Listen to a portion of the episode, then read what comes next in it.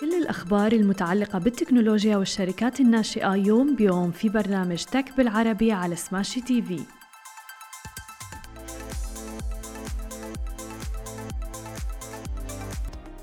يا أهلا وسهلا فيكم ببرنامجكم تك بالعربي. معكم أنا هالة بسام ومعنا بخلف الكواليس علي وريدا خلونا نبدأ أخبارنا لليوم ونحكي بأهم العناوين اللي معنا لليوم ونحكي تحديدا عن قضية تويتر وإيلون ماسك واخر المستجدات بيناتهم.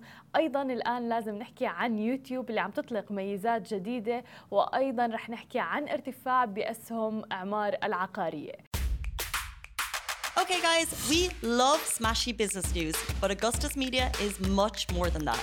That's right, we are a content house, and along with Smashy, Augustus Media creates heaps of content, like the Love in Dubai show. I'm Casey, that's Simran. We're your hosts of the Love in Dubai show.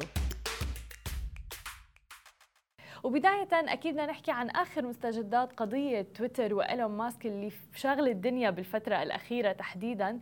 الآن ألزم أمر قضائي شركة تويتر بتقديم المزيد من المعلومات حول الحسابات العشوائية والروبوت اللي موجودة في قاعدة عملائها إلى إيلون ماسك. في وقت عم بتخوض فيه الشركة معركة حقيقية فعلا ومعركة قضائية لدفعه لاستكمال ما يكمل بصفقة الاستحواذ البالغة 44 مليار دولار. قضت قاضية محكمة ديلاور آه، أيضا آه، على إيلون ماسك وتحديدا يوم الخميس آه، بضرورة تسليم تويتر لمعلومات حول 9000 حساب قامت بإجراء مسح بشأنها العام الماضي. أملا طبعا في تحديد الأشخاص المرتبطين بهذه الحسابات. وسعت تويتر للحيول دون وصول إيلون ماسك إلى هذه اللقطة التاريخية لأسباب مرتبطة بالخصوصية وأسباب أخرى أيضا. وبوقت سابق قال إيلون ماسك أنه المعلومات المضللة اللي نشرها موقع تويتر حول عدد الحسابات العشوائية وأيضا الروبوت بتمنحه سبب وجيه جدا للخروج من عرضه البالغ 54.20 دولار للسهم الواحد لشراء منصة تويتر. وبيتنافس الجانبان في القضية بينما بيستعدان لمحكمة يوم 17 أكتوبر مما رح يدفع بسبل من مذكرات الاستدعاء إلى مستثمري الأسهم والمستشارين والبنوك المشاركة في الاستحواذ المقترح أيضا. طبعا أكيد ما قبل المحكمة في العديد من إشارات الاستفهام والعديد من الأطراف رح يثبتوا أنه الطرف الثاني هو الغلط والشخص يعني هو الصح. لذلك رح نشوف العديد من المستجدات بخصوص هذه القضية بالفترة الحالية حتى أكتوبر تقريباً. أما إذا بدنا ننتقل إلى خبرنا الثاني لليوم ونحكي تحديدا عن منصة يوتيوب اللي عم بتحسن وعم تطلق مزايا جديدة لدعم صناع المحتوى وبالتالي لزيادة التفاعل. أطلقت منصة التواصل الاجتماعي لبث الفيديوهات الأشهر على الإطلاق يوتيوب العديد من الميزات والأدوات الجديدة عبر منصتها الرقمية. وكل هذا لزيادة التفاعل بين المبدعين والمشاهدين بشكل أوسع. وقالت الشركة أن قدمت الآن خواص جديدة بتهدف من خلالها إلى مساعدة صانعي المحتوى والمبدعين للحصول على بيانات أكثر تقدما لفهم عقلية المشاهدين مما يؤدي في نهاية المطاف إلى زيادة التفاعل على المنصة. ومن خلال خاصية البيانات اللي أطلقتها المنصة لأول مرة في عام 2020 الآن بيستطيع صاحب القناة فهم عادات المشاهدة لجمهوره أو حتى اهتماماته من خلال عرض قائمة بمقاطع الفيديو اللي شاهدها المتابعون على مدى سبعة أيام السابقة بشكل عام والمحتوى الخاص بالمبدع بشكل خاص أيضا. وبالإضافة إلى الخاصية السابقة أعلنت يوتيوب أيضا أنها عم تعمل إلى إضافة ميزة جديدة أطلقت عليها اسم التصفية حسب نوع المحتوى إلى ميزة البيانات سواء كانت للمقاطع القصيرة ال Shorts أو حتى للبث المباشر ال live أو حتى لمقاطع الفيديو تحت الطلب ال VODs ومن خلال تلك التصفيات بيستطيع صانع المحتوى على سبيل المثال عند نشر مقطع Shorts أن يضع عينه بشكل أكبر على نوع المحتوى اللي بفضله متابعوه من خلال معرفة ما يشاهدونه على القنوات الأخرى. وبتختبر الآن أيضا يوتيوب أيضا بعض العناصر الجديدة مثل منشورات المجتمعات أو شيء ما يطلق عليه ب community post مثل المزيد من الفلاتر والملصقات ال stickers لتحديثات القنوات. وبيستطيع صاحب القناة استخدام تلك العناصر ومشاركتها أيضا مع المشاهدين للتواصل معهم بشكل أفضل. وأضافت أيضا المنصة ميزة أخرى لتعزيز التفاعل مع مقاطع Shorts. فمن خلال علامة التبويب الجديد ال Shorts اللي تم إضافتها إلى تطبيق الهواتف لنظامي iOS وأندرويد رح يتمكن المشاهدون من البحث داخل المقاطع القصيرة فقط.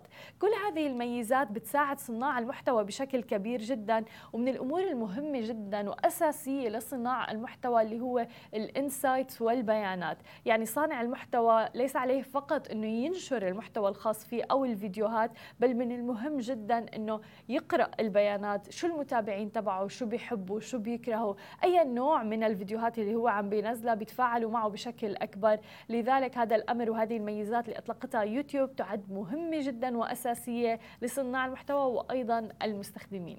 أما إذا بدنا ننتقل إلى خبرنا التالي ونحكي عن عالم الأسهم أوصى مجلس إدارة أعمار الإماراتية على إلغاء الحد الأدنى لمساهمة المواطنين الإماراتيين وأيضا مواطني دول مجلس التعاون الخليجي بالشركة.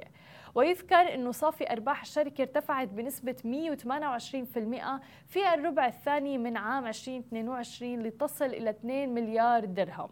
وفي النصف الأول من عام 2022 حققت الشركة نموا في صافي أرباحها بنسبة 175% إلى 4.3 مليار درهم.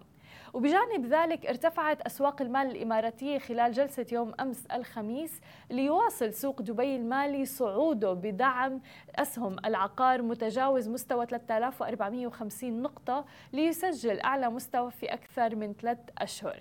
كذلك أيضا حافظ سوق أبو ظبي على مستوياته أعلى من 10000 نقطة ووسط زخم من السيولة البالغة 1.86 مليار درهم. أما إذا بدنا ننتقل إلى آخر خبر معنا اليوم أكيد لازم نغطي لكم عالم الشركات الناشئة التقنية تحديدا.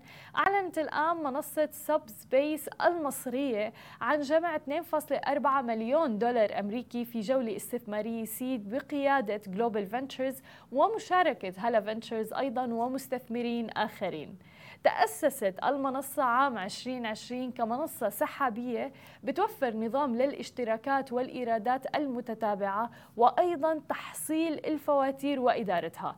كل هذا لتمكين الجهات اللي بيتطلب عملها تحصيل رسوم متكررة مثل مثلا عم نحكي عن الإيجارات من جمع تحليل البيانات أيضا أو حتى إدارة العملاء بطريقة سلسة. وبتقول المنصة أيضا إنها الأولى في المنطقة حيث تعمل على إزالة التحديات اللي بتواجه الأعمال التجارية في إدارة وتحصيل النفقات سواء عم نحكي من خلال تنويع طرق الدفع أو إزالة المصاريف الأخرى المتعلقة بالتحصيل عبر تمكين عملائها من دمج نظامها مع المنصات الأخرى وبالإضافة إلى ذلك أتمتت العمليات بالكامل. وكل هذا لمساعدتهم بالتركيز على تطوير منتجاتهم الأساسية. رح تعمل المنصة على استخدام هذا الاستثمار الجديد في تسريع وتطوير منتجها ليواكب النمو المرتفع وطلبات العملاء أيضا بجانب أيضا دعم خطتها في التوسع جغرافيا بمنطقة الشرق الأوسط وشمال أفريقيا أيضا.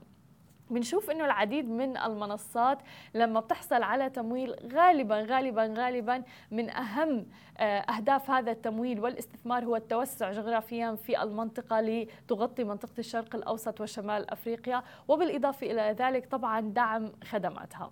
هذه كانت كل أخبارنا الصباحية لليوم، ما تنسوا تتابعونا على كل مواقع التواصل الاجتماعي الخاصة بسماشي TV، تسمعوا البودكاست تبعنا وتنزلوا ال application، نهاركم سعيد جميعا.